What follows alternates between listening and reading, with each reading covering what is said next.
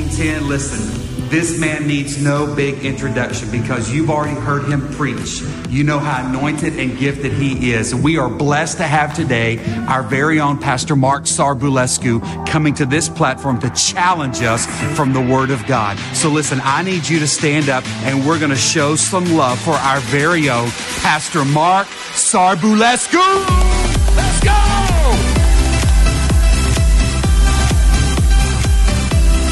Y'all are crazy. You guys can sit down. Come on. I don't need no introduction. Come on. Uh, hey, so good to see you guys. How you guys doing this morning? Hey, I'm just gonna say this. You guys got a little bit of uh, catching up to do because first service was wild. They were crazy. They were engaged. They had fun. Can we have fun in church? Is that cool with you guys? Come on. Who's ready? Who came expecting today? Anybody in here? Come on. Did we not just have an incredible moment? Hey, you know what? I just want to say this. I love that we get an opportunity to have moments like that where we just allow God to manifest himself in his in his spirit to allow him to reveal himself. He's here whether you feel it or not, but the beautiful part is we get an opportunity to engage with him. And that's up to us to make that decision to engage with it. And so um, you know many years ago it used to be me just sitting there when i first accepted the lord and i like i was so scared to raise my hand but i've quickly realized that that it really does come down to pride. It really does come down to being afraid to just surrender and say yes. But but may, can I remind us this morning that you are the creation and he is the creator. He's in, he's in charge above all else. Man, I'm excited to be here though. If we've never met before, my name is Mark. I get the honor and privilege of um, ministering to our students, our 6th through 12th grade students. And uh, I really believe that God is going to do something special today. So I'm excited. If you got a Bible, actually, first of all, can we welcome all our online audience? Come on, give them a round of applause. Welcome. We're so excited that you are here, that you are taking this Sunday to hang out with us and tune in. Um, it's much better in person. No, I'm kidding. it's like just condemn people. Hey, why are you not at church? Um, no, we're super excited that you guys are here, and uh, I believe God's going to do something special. So here's what I want you guys to do. If you got one of these handy Bibles, I want you guys to open up to Luke chapter 8. Luke chapter 8. If you got your Bible, say, I got it. If you need a second, say, hold up. Oh, none of you, none of you guys need to hold up. Okay, we're going to dive right in. Luke chapter 8. Here's what we're going to do. I'm going to read a little bit of I'm going to read a little bit of scripture. Is that okay with you guys? We're going to read about like 15 verses um, and then I'm going to do my best to unpack that for you, make it make sense to you, and hopefully you can walk out of here encouraged and equipped. So we're going to go jump into Luke chapter 8. We're going to start in verse 40 and then we're going to land in verse I want to say 56. And here's the deal guys. If I pause and I put my mic out towards you like this, you fill in the blank, okay? Cool? All right, capiche. There we go. Uh, Luke chapter 8, verse 40, and it begins saying this. Now, when Jesus returned, a crowd welcomed him, for they were all expecting him. I want you guys to remember that. That's crucial. They were all expecting him. Then a man named Jairus, a ruler of the synagogue, came and he fell at Jesus' feet pleading with him to come to his house because his only, a girl of about 12, was, I can't, I can only imagine putting myself in this man's shoes. His daughter is 12 years old. She's a sixth grader and she's dying. And here comes this synagogue ruler. Let me remind you that synagogue rulers thought they were the top of the top, okay? Everybody looked to them as if they were God. They were the cream of the crop, so to speak. They were the elites. They, everybody looked up to them. And here he is getting out of his comfort zone, bowing down to this man's feet, crying in agony for some help. And the story continues. Catching up, where am I? Uh, there he goes. As Jesus was on his way, the crowd almost crushed him. And a woman who was there who had been subject to bleeding for how many years? Oh, there we see that number again 12 years. She's been bleeding for 12 years, but no one could heal her. Another version says that she had spent her whole life savings trying to find help. She went to every possible place. She went to every therapy class. She went to every single doctor. She did everything she could for her situation. Apply that to yourself, however that applies. She did everything she could, and yet nothing worked. And here she is showing up in this Just another person in this crowd, so to speak. Now, let me, let me remind you that back then, if you were unclean, you were not allowed to be in the city. You were to be on the outskirts. You were not to touch anybody. You were not to interact with anybody because it was believed that your uncleanliness would spread. Nobody would shake your hand. Nobody would even acknowledge you. In fact, she has no business being here. And yet, here she is, this unclean woman, so to speak, in the crowd, pushing through the crowds to get to Jesus. says that no one could heal her, so she came up behind him and touched the edge of his cloak. And immediately, how quickly? Immediately. Not a day later, not a week later, not seven months later, immediately her bleeding stopped. Whoo! I came to preach to somebody this morning that whatever you have been facing or whatever you have been going through, I know it might be painful, I know it may be hard, but I'm here to tell you that it needs to come to the feet of Jesus. And if you have not invited Jesus into your situation or circumstance, you are missing out. You're wondering why things keep not going the way that they want it, that you want them to go or expect them to go. And I'm here to tell you have you invited, or to ask you, have you invited Jesus into that circumstance? Oh, because many of us in here, we make Jesus Savior, but we don't make Him Lord. In other words, we don't give Him access to every part of our lives. And we wonder why certain parts are untouched because you haven't given Him an opportunity to step in. And yet, this woman who's bleeding for 12 years, I can just imagine she's like, getting through the crowds, like trying to sneak because nobody, she didn't want to be seen. And all she had to do in that very moment was touch the edge of his cloak. Not even a full on interaction. Touch the edge of his cloak, and she was healed instantly. I want you guys to see this. Jesus then stops. Remember, he's on the way to heal this Jairus' daughter, right? And he's interrupted by this woman. I can just imagine Jairus in this moment, like, bro, let's go, hurry up. Come on, how many of us in this room, you ever been in a situation you're about, God, can you just show up like right now? Like, I need you right now. Hurry up, come here. Just want to let you know God's on time because He's outside of time. He, he, is, he is time and beyond. He is eternal. He says, I am, not I was, not I will be, not everything in between. He's all of it from A to Z and L-O-M-N-O-P. He is the beginning and the end. you guys got, you guys laughed at that one. That was funny. Okay, let's keep reading. He says, Who touched me? Jesus asked. When they all denied it, every single one of his disciples like, Bro, what? Like, um, we don't know. It's like the Drake concert. It's packed out here. Sorry, you guys listen to country music. My bad. I forgot about that. Country music. Give me a good country artist, somebody. George Strait. There we go. Okay, George Strait. Is, is it packed? Yeah, they're packed house. Okay. He says, Who touched me? And they all denied it. And Peter says, Look at this. He says, Master, the people are crowding and pressing against you. And Jesus stops yet again. He says, No, no, no, no, no, no, no. Someone touched me. Okay, he's God. He knows. So why is he asking and posing such a question? He says, I know that power has gone out from me. Then the woman Remember this woman that's been bleeding? She's been healed at this point in the story, right? She already knows she's been healed. She can literally leave. She's been, she's, she came here, got healed, 12 years, and now this is probably the best day of her life, but yet it's not over. Watch this. It says, that the woman could not go unnoticed, and she comes trembling and fell at his. There we go. We see it again at his feet as an act of surrender in the presence of all the people, she told why she had touched him and how she had instantly been healed. She was instantly healed. Then he said to her, Daughter, your faith has healed you. Go in peace. I'm going to keep reading. I'm going to finish the story and we'll come back. While Jesus was still speaking, someone came from the house of Jairus, the synagogue ruler. Your daughter is dead, he said. Don't bother the teacher anymore. These people come out of Jairus' house. Remember the daughter that's dying, and now all of a sudden they are the people that are diagnosing the situation. Whew. They're like, um, it's over. He's dead. I don't know about you, I can relate to that. That's usually me. When I panic and something doesn't go my way, I tell my wife, I'm like, it's over. She's like, yeah, you're always negative.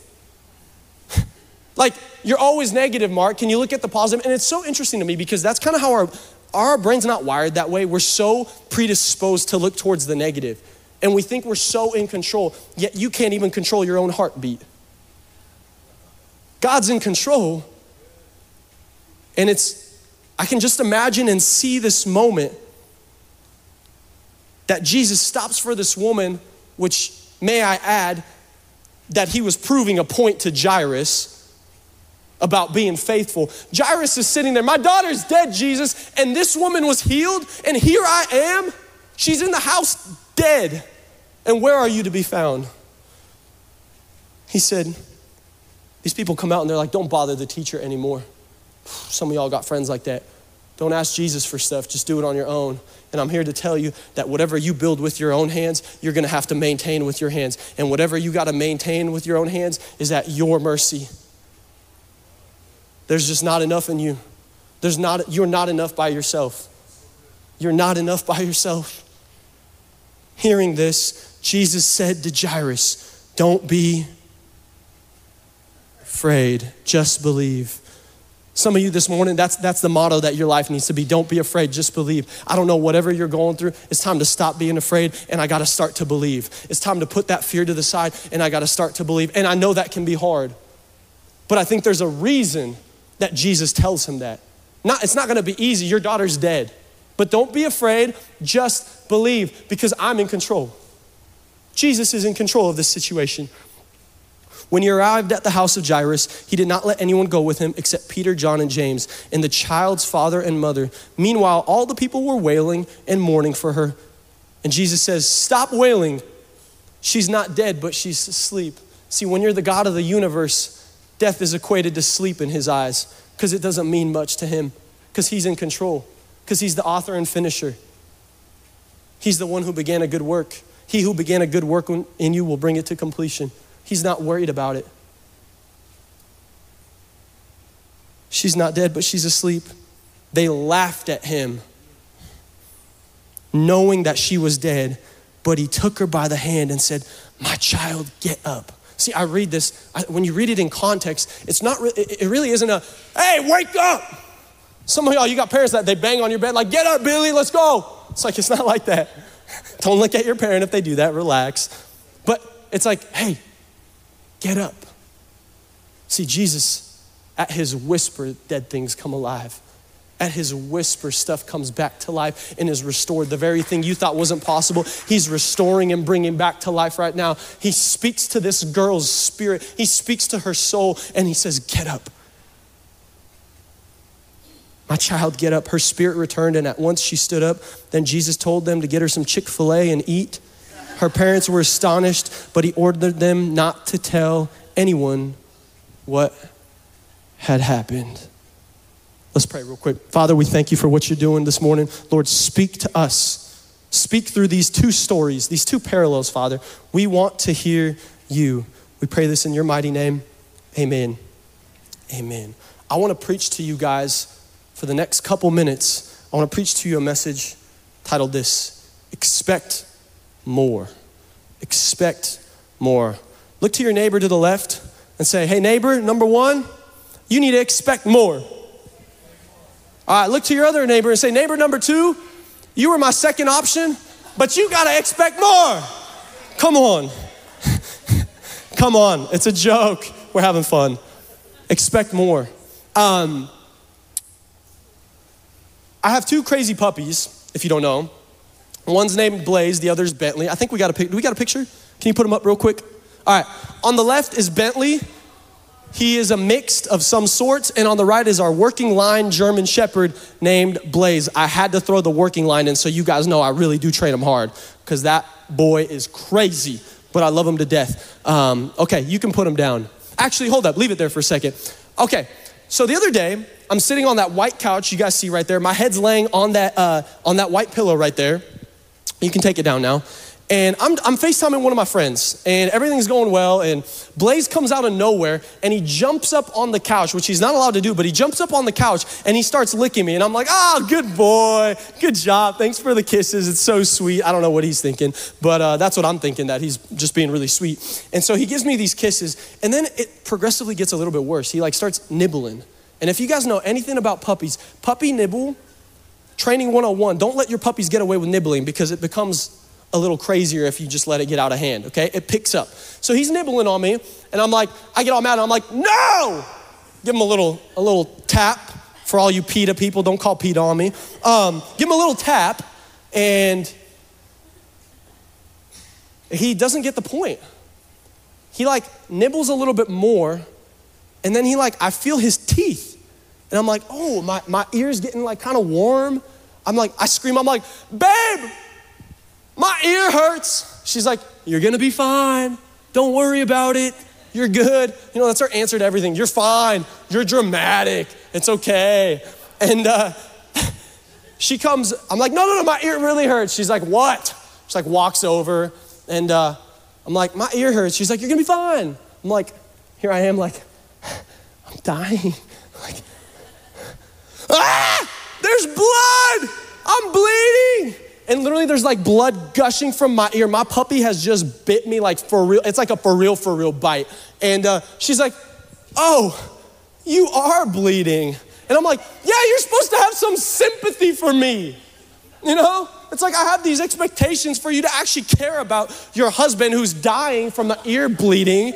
Relax. It's a joke. It really did go down like that. I'm, I'm not kidding. Um, but it's really funny because every time something happens like that, I have this expectation that my wife is gonna magically have like this sympathy for me, but apparently I've cried wolf too many times that she just doesn't. Um, and I have these expectations, yet I'm, I'm let down often.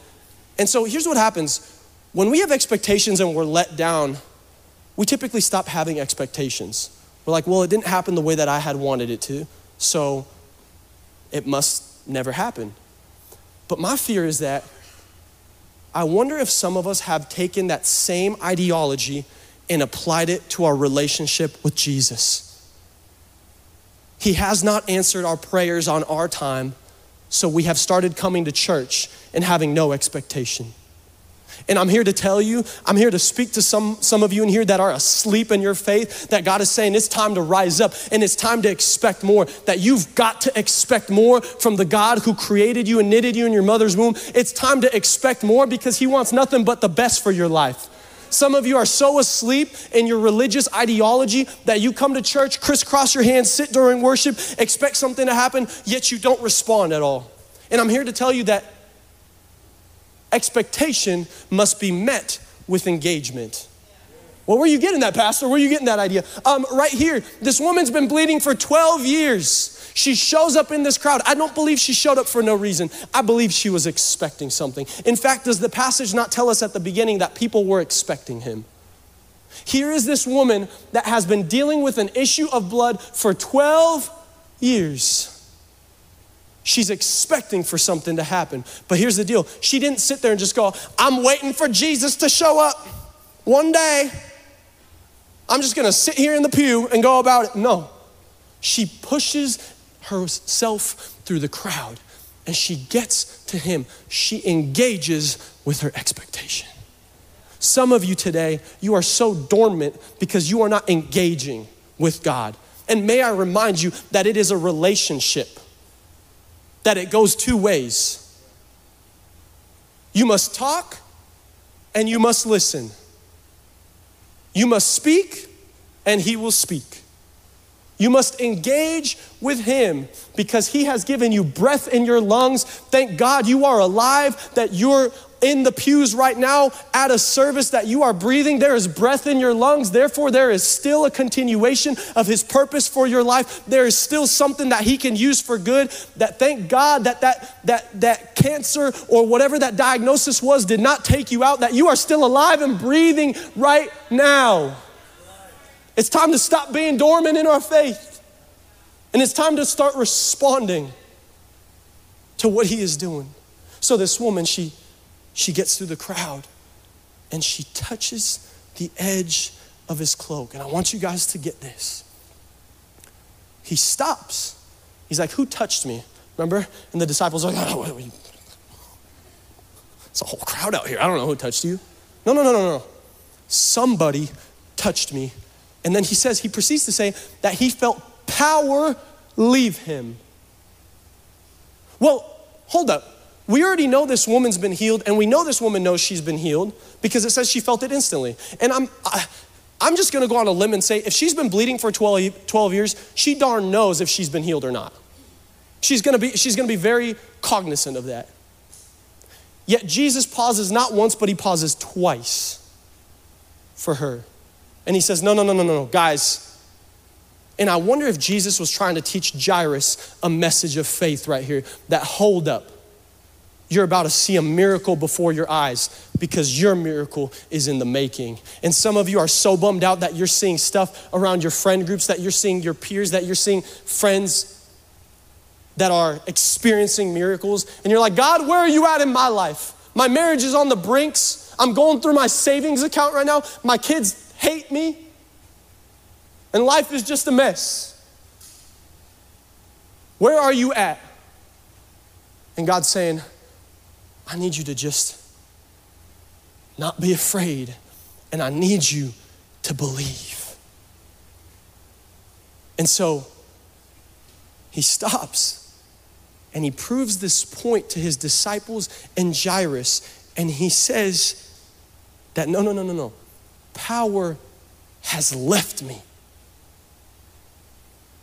And it says that the woman came trembling to his feet because at this point she could not be seen in this public area. She was not to be touched, seen, or interacted with. She should have been on the outskirts of the town, yet she's right here. And it says she came trembling to his feet. And I'm here to tell you that it doesn't matter what the world says, when you are under the covering of Jesus Christ, when you are under the covering of our God, it does not matter what the world says about you, it doesn't matter what's thrown at you. You can come to his feet, you can lay it down, and you can say, God, you can have my life. You don't gotta be afraid. She was trembling, but she knew she couldn't hide because she was under the Lord's covering at this point. It didn't matter what the people were going to say because she experienced a miracle. She comes to his feet. And I need you guys to see this. He says, he gives her a title, he gives her a name. He says, daughter. You guys notice that in this story, we only hear about Jairus and the disciples. We don't know this woman's name. She does not have a name. She has no, there's no meaning behind her at this point until this point. She is just a woman. But God says, You are not just another individual. You are not just another person in church. You are not just a number, another number in the pews. That you are my son, you are my daughter, you are a husband and a wife. You are called by the Almighty God and you have a purpose. And she comes, and this woman for 12 years had no name. I doubt anybody would have called her daughter or shaken her hand or had any meaningful interaction with her up until this point where Jesus designates her as daughter. You know why he did that? Because she was about to leave physically healed, but spiritually dead. There's some of you that you've come to the cross, to the foot of the cross, and maybe you've experienced an extraordinary blessing in your finances. Maybe a business has boomed. Maybe your marriage is better than ever. Maybe you've had um, some incredible friendships build in your life. Maybe you've been healed physically. But God's like, if you don't come to my feet, you're gonna walk out with the miracle, but you're gonna walk out with no identity. He says, Daughter. And here's the deal you won't expect this, you won't expect anything from God unless you know who you are to God. If you don't understand the value He has placed on your life, you will never come into church with expectations of Him. You can never expect more if you don't understand how much you mean to Him. You'll just say you're another person. She was not just another woman, she was a daughter. For those of you that have kids, you know how valuable that is. You will go, I don't have kids, but I can just imagine because I've seen it in front of me. You will go to the ends of the earth for your children, whatever it takes. Can I tell you, when you are given this title of son or daughter, Jesus goes to the ends of the earth for you.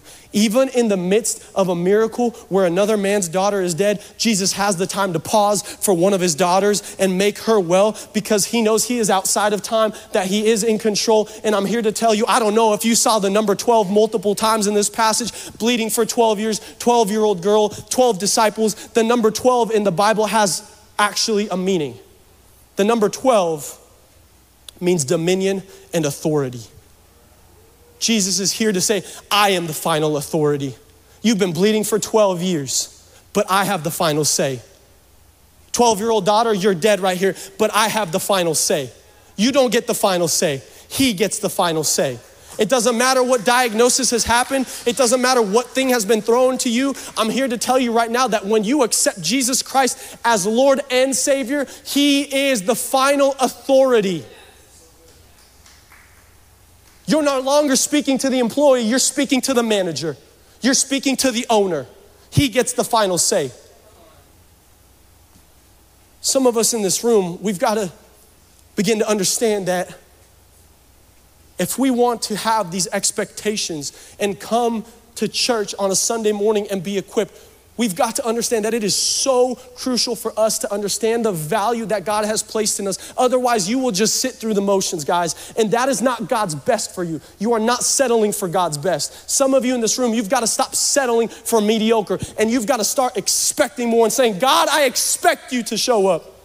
I expect this. And it's not a selfish thing because it glorifies Him. I'm not saying come in selfishly and say, God, it's about me. It's not about you, but it's about Him. And He wants to do good things.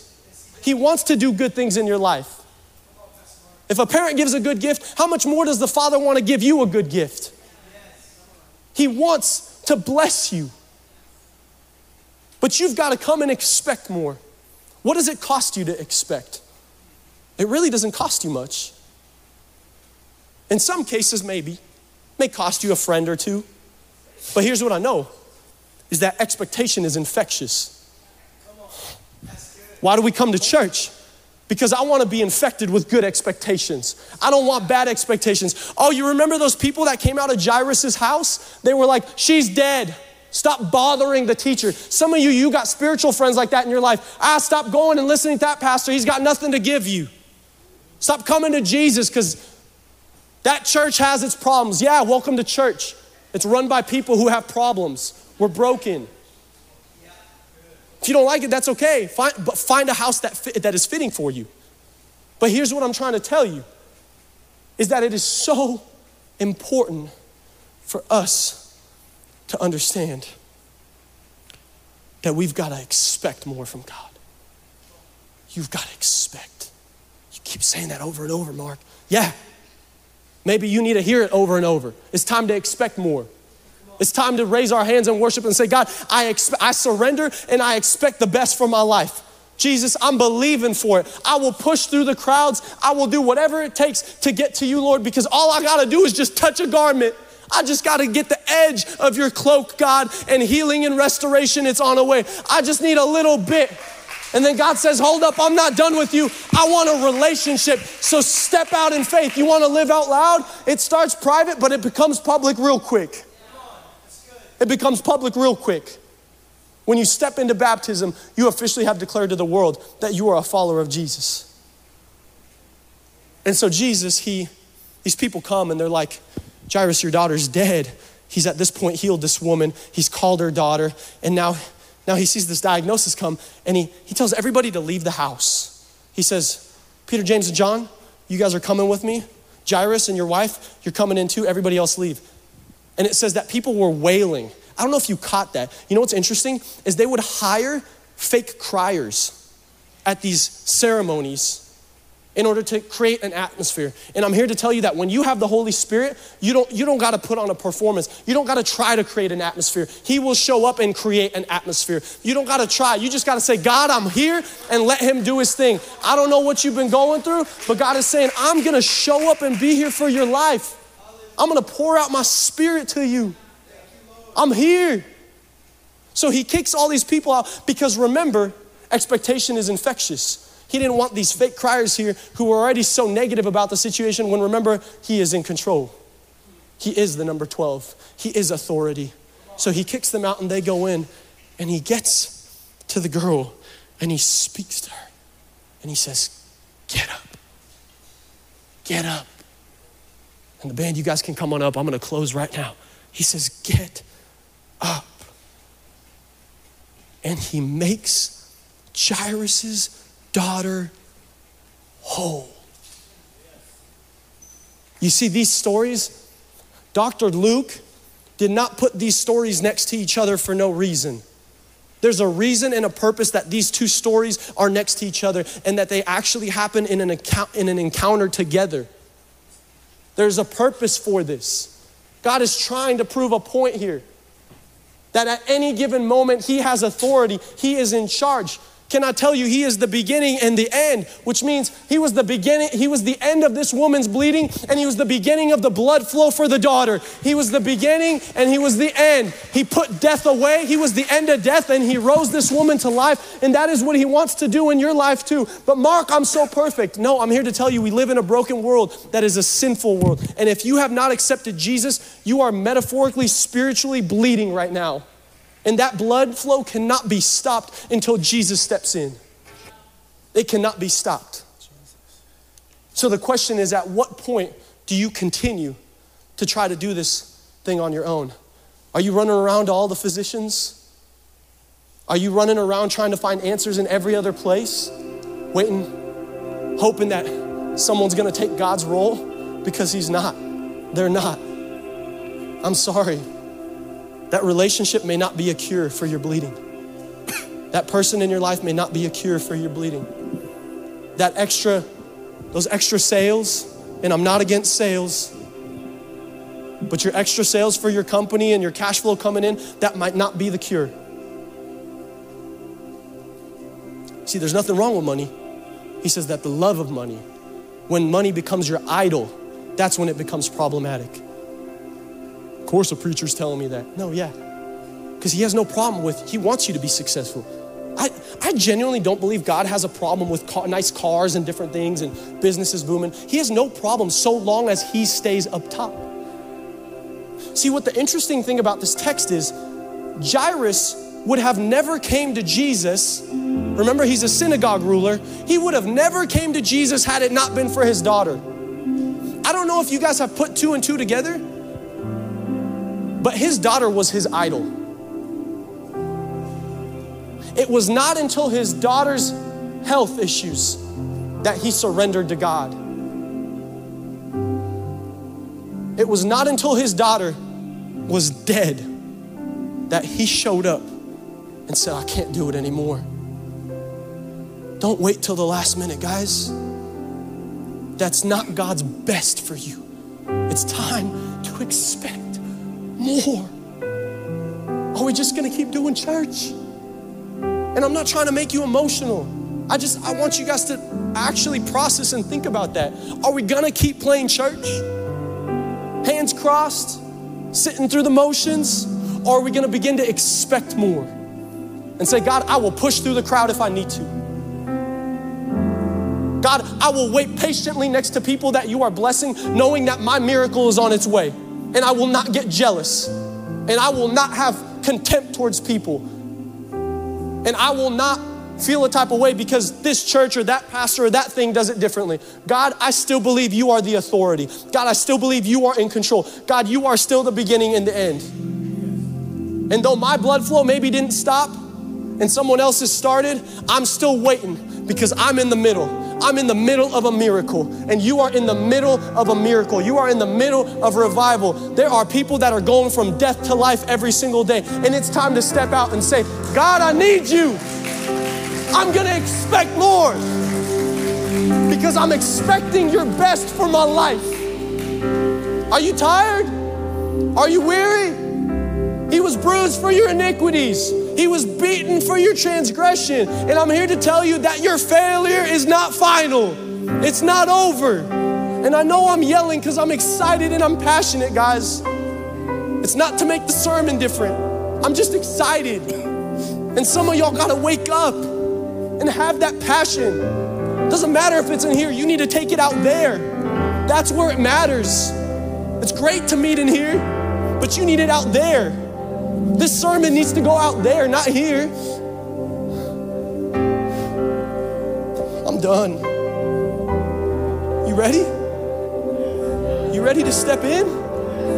You ready to accept Jesus? You ready to allow Him to be Lord and not just Savior? Are we ready to move forward?